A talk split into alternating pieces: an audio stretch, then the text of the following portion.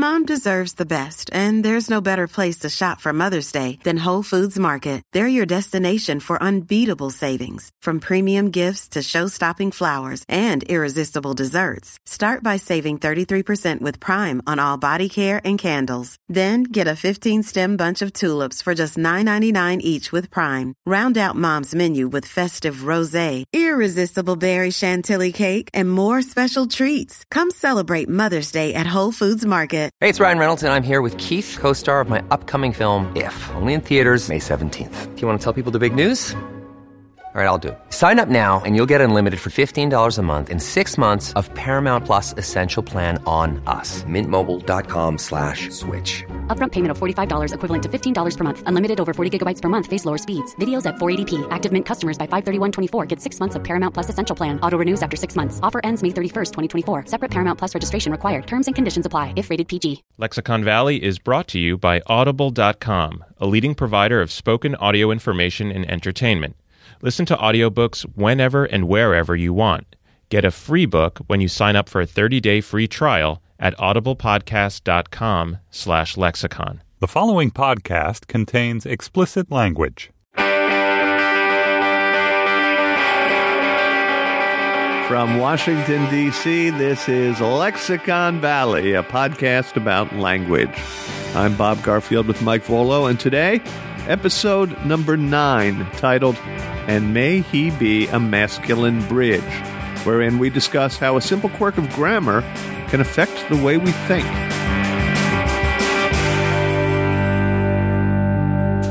Yo, Mike, what's happening? Hey, Bob. How are you? Really good, thanks. What do you got for me? Well, uh, before we start, I wanted to mention that last week I offhandedly threw out a challenge to our listeners to employ a rhetorical device of some sort in their iTunes review. This was inspired by another listener's use of litotes, which is a form of understatement in their review. And I did manage to catch at least one from a listener whose iTunes handle is Crone Crone and who used a device called polyptoton or polyptoton, depending on how that word is correctly pronounced. And I think we've already established that I'm no expert in pronunciation. Now, I'm going to give you a couple of examples and see if you can kind of figure out what this device is. So, my first example is from the movie Fight Club, which I really love. Brad Pitt's character says, The things you own end up owning you.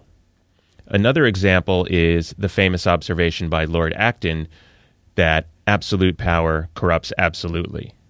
So, based on those two examples, what do you think polyptoton is? You use the same modifier, but flip the order with the noun and the verb for, uh, you know, effect.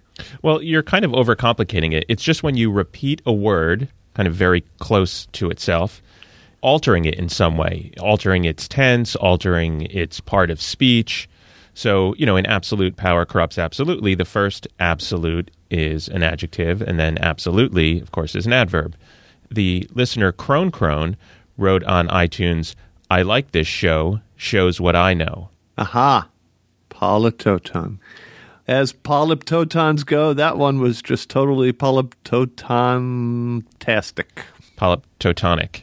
Polyptotonic. I don't know if that sounds like, you know, a diagnosis from your gastroenterologist or, you know, like the world's worst smoothie. it's definitely it's definitely something you make in a blender.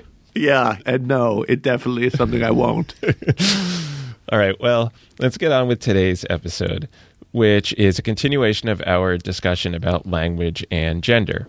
So, here's my three sentence recap of our previous discussion. Many languages around the world have what's called grammatical gender, meaning different noun categories. For some of those languages, grammatical gender correlates more or less with biological sex. And for some of those languages, the categories themselves are called masculine and feminine and sometimes neuter.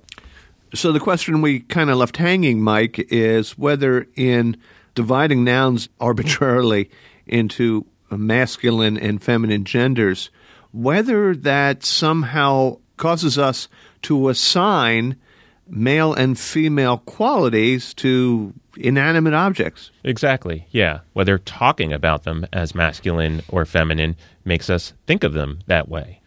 And I mentioned that there's a psychologist at Stanford named Lera Boroditsky who has devised a number of experiments in an attempt to answer that question. So let's talk about a couple of those experiments. First, Boroditsky and a couple of her colleagues created a list of 24 inanimate things, everyday objects that happen to have opposite grammatical gender in Spanish and German. 12 of these objects were feminine in German and masculine in Spanish, like the word for bridge. The other 12 were the other way around masculine in German and feminine in Spanish, like the word for key, K E Y.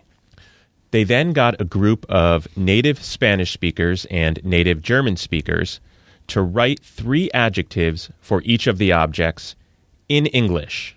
So all of the participants were, as Boroditsky describes, highly proficient in English.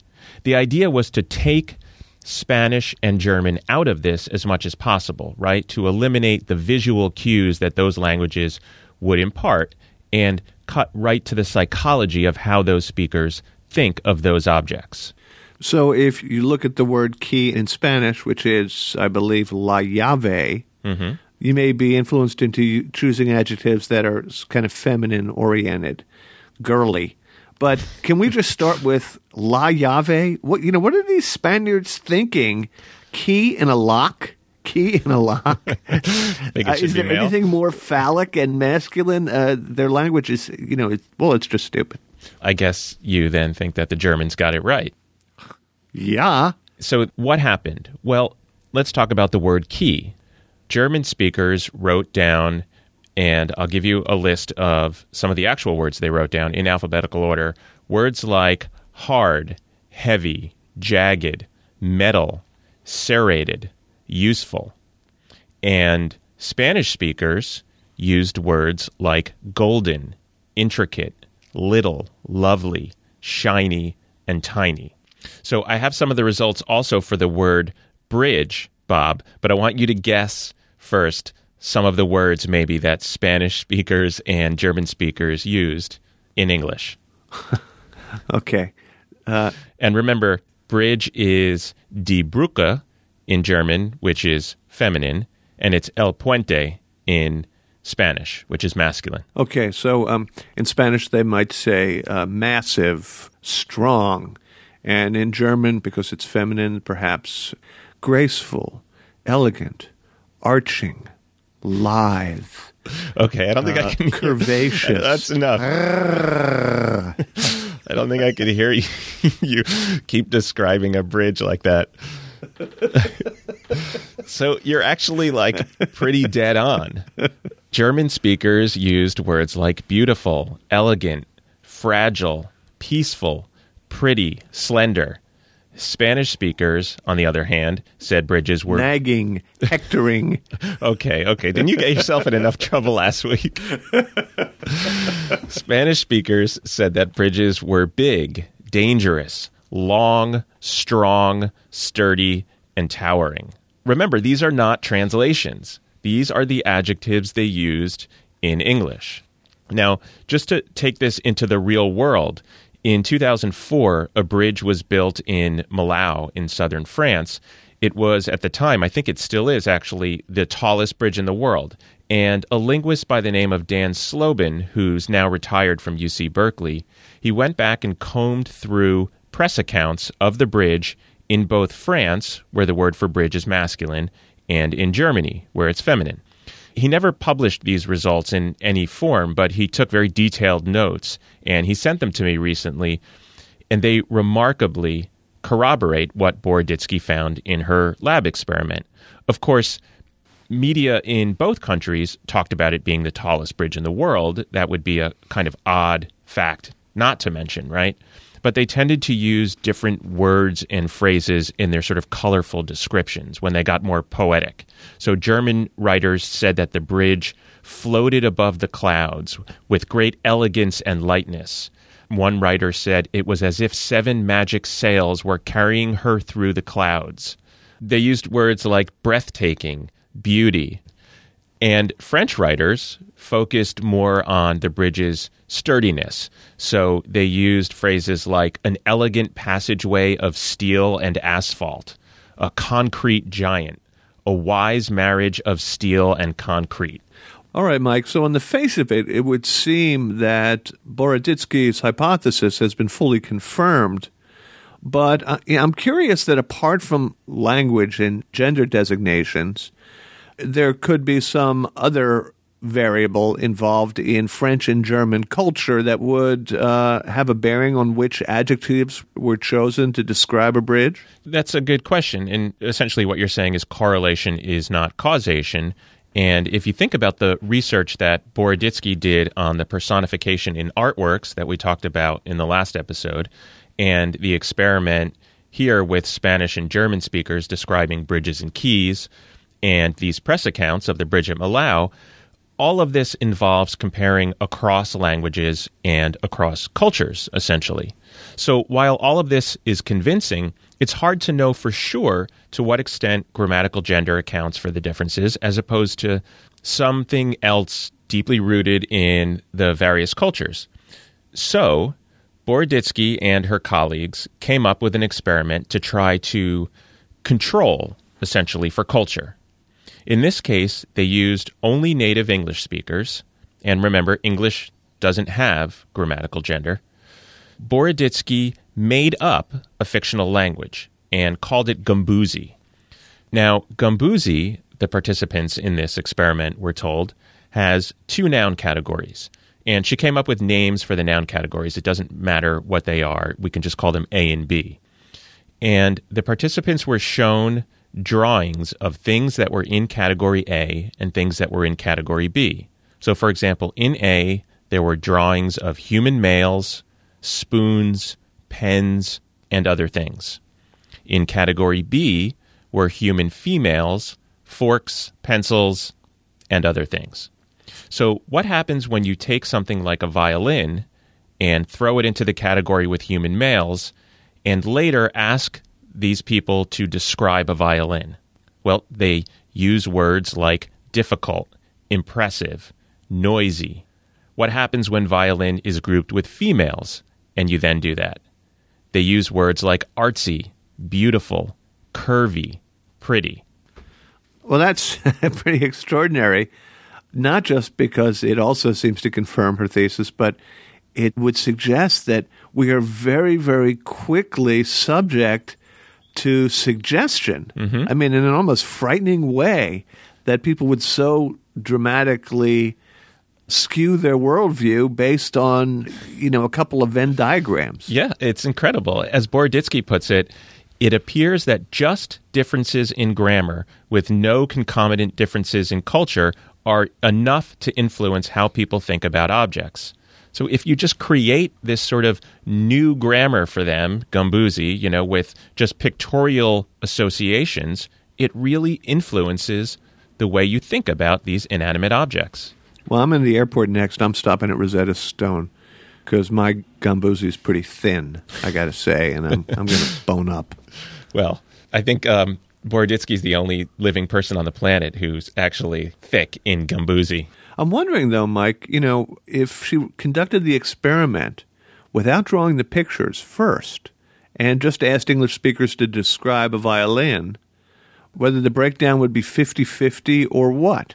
Well, you know, it's interesting that you say that because Dan Slobin, who looked at press accounts of the bridge at Millau, French and German press accounts, looked also at English language press accounts of the bridge. And in his notes to me, he said that one wonders, though, why English is not neutral between the two options, right? As you're suggesting, that it would kind of split the difference.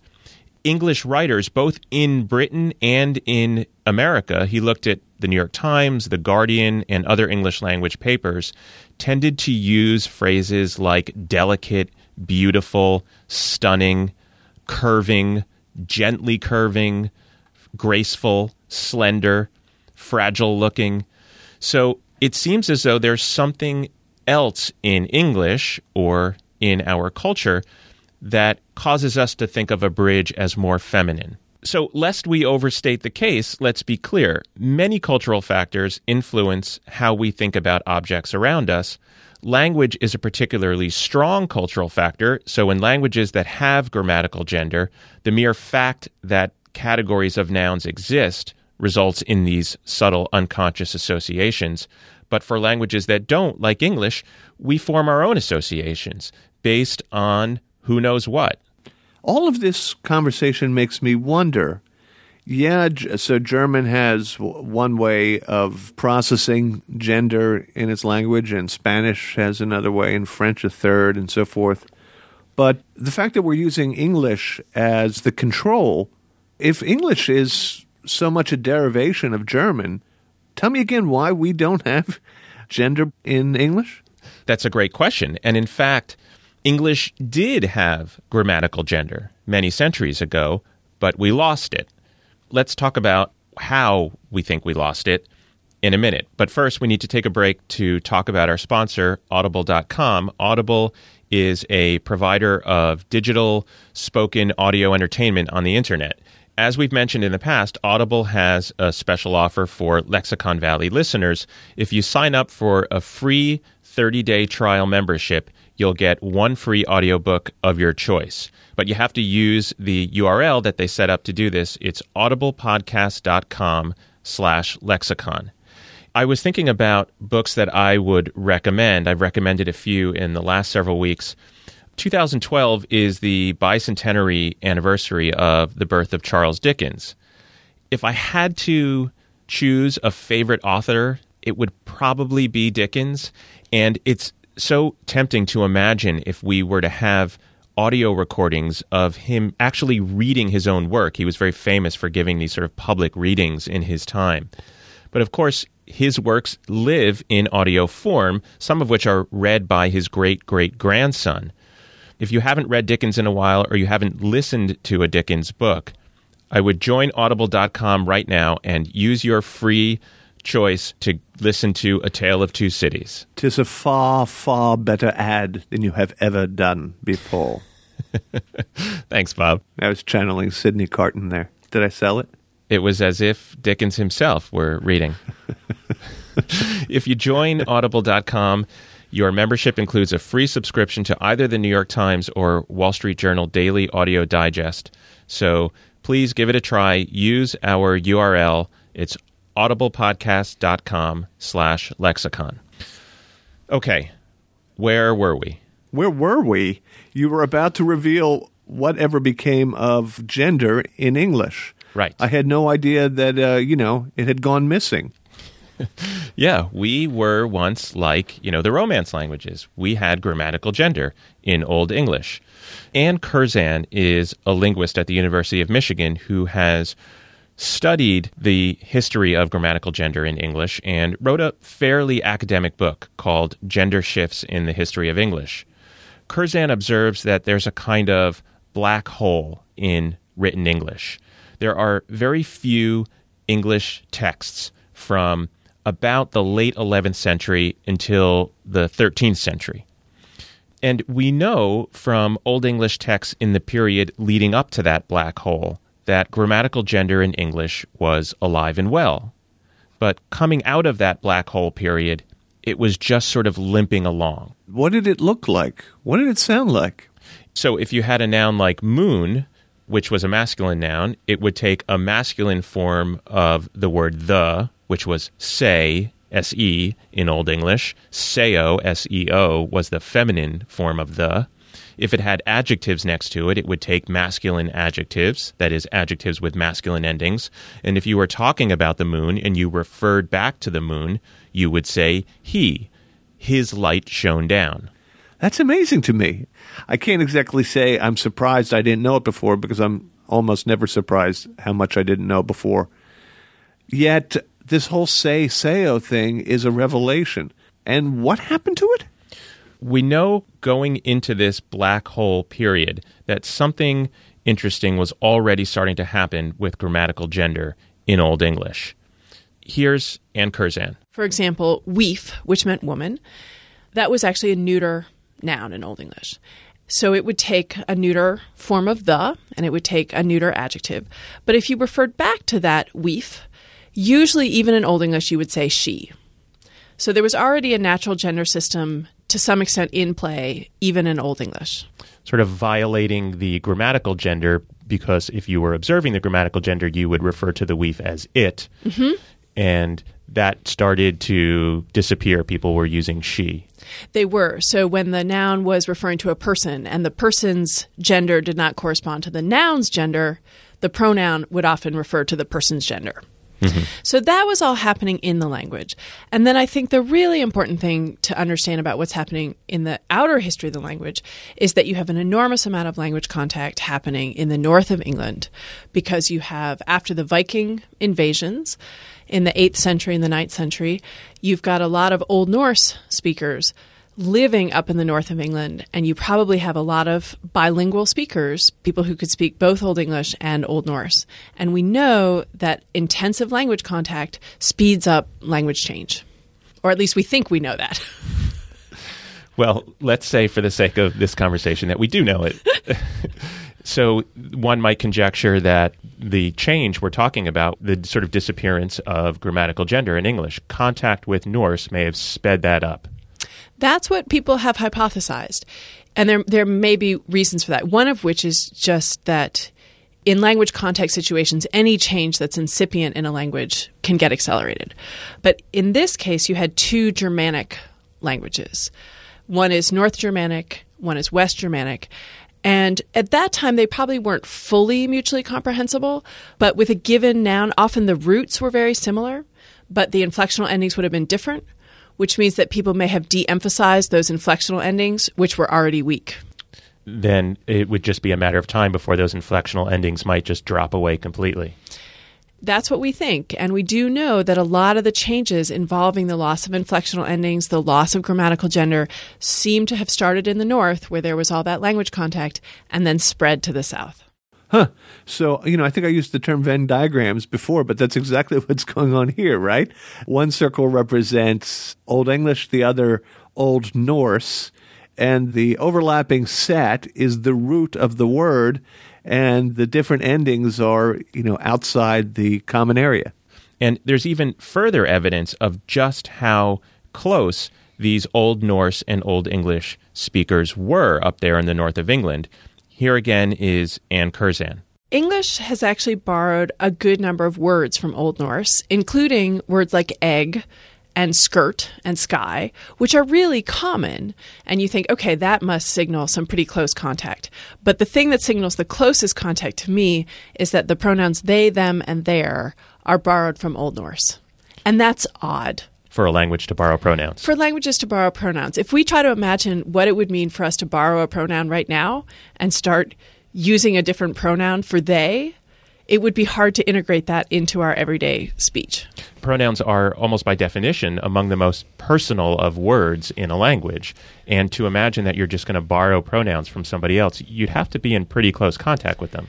You would, and there's a good chance that you would be bilingual, so that you would be moving fluently between two languages, and so you could import the pronouns from one language to the other. Hmm. I'm convinced. Good. So, if I understand this correctly, we dropped gender versions of the word the.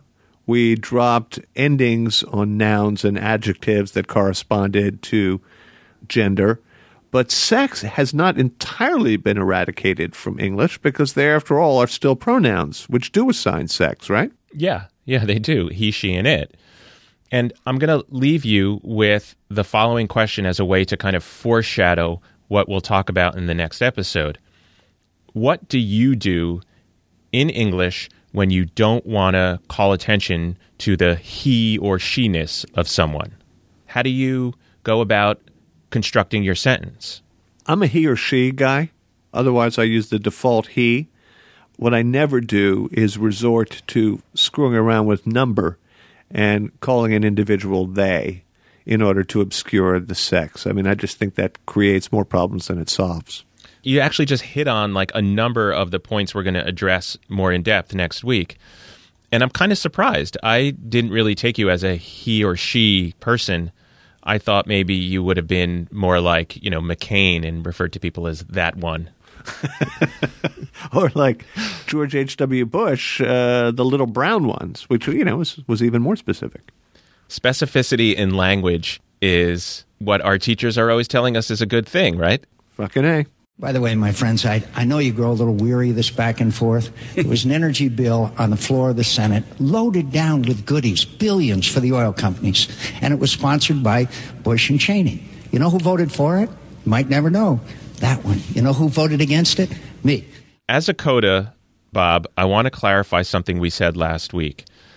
I mentioned that the South African language Xhosa has about 15 noun categories and that, for example, the words for wife and husband are in the same category, unlike in the Romance languages. And you said that Xhosa then is not genderized at all. And I said, right. What I should have said was that, in fact, Xhosa has grammatical gender, which means simply that it has various noun categories, but that those categories do not correspond to biological sex. Yeah. We were accused by uh, some listeners of carelessly using the word gender when we actually meant biological sex. They believe that the two words have been conflated and along the way creating all sorts of unnecessary political baggage. That's right. And that gets at what's so messy about this word gender.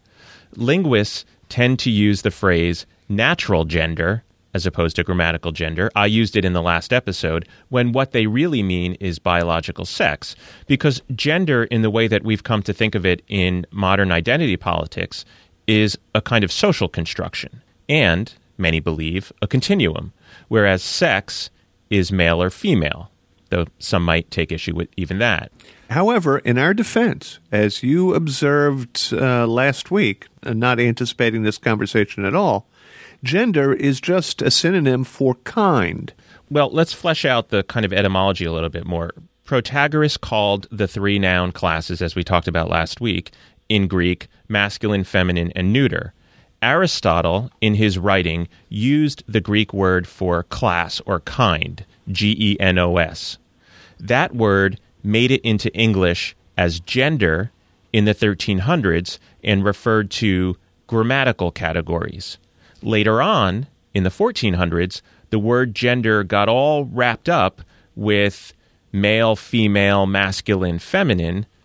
And it's easy to understand why, right? I mean, if you're asking somebody what's the gender of that noun and it's either masculine or feminine or neuter, it's not really a big leap to imagine that you would then transfer that to people, right? What's the gender of that person? Which is exactly what has taken place. Yeah which doesn't to me seem like much of a crime based on the very etymology you've described. I mean, males and females are, in fact, two different kinds of the human species. Well, I think the problem is that words like masculine and feminine, those are sort of invented ideas about what it means to act like a male or act like a female, right? I mean, it's not masculine to cry or it's not feminine to build a house you know, these are socially constructed ideas about what it means to act and behave in certain ways. And I think that that's where the danger comes in. And that's sort of how sex and gender is really conflated and fraught. Maybe the best thing to do would be to just sort of get that word gender out of our lexicon altogether. Just refer to the grammatical categories as noun classes, which linguists do anyway.